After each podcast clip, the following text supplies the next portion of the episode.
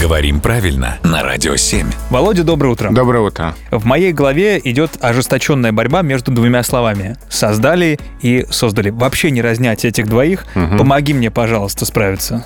А, не помогу, придется и дальше с этим сражаться, потому что когда ты перед микрофоном, ты обязан говорить «создали», как это рекомендует строгая норма и словари, адресованные работникам эфира. Создали. Да, как только ты выключил микрофон, ты имеешь право сказать «создали», Выключите микрофон, пожалуйста. Создали. Так.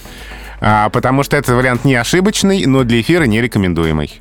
Конечно, можно запомнить так, что «создали» — это предпочтительный вариант, и всегда использовать его, и тогда не путаться. А я так запомнил со словом «одновременно», потому что для эфира рекомендуется одновременно. Я приучил себя всегда говорить одновременно, чтобы не переходить на другой язык, где можно сказать одновременно. Чтобы борьба в голове Да, Э, не отвлекала. Да, да. поэтому смотри, как тебе удобно. Или ты переключаешься, а, говоришь, когда надо создали, когда надо создали, или всегда говоришь создали и не мучаешься. Слушай, ну это же надо микрофон вовремя выключать, а с этим иногда бывают проблемы. Спасибо, Володя.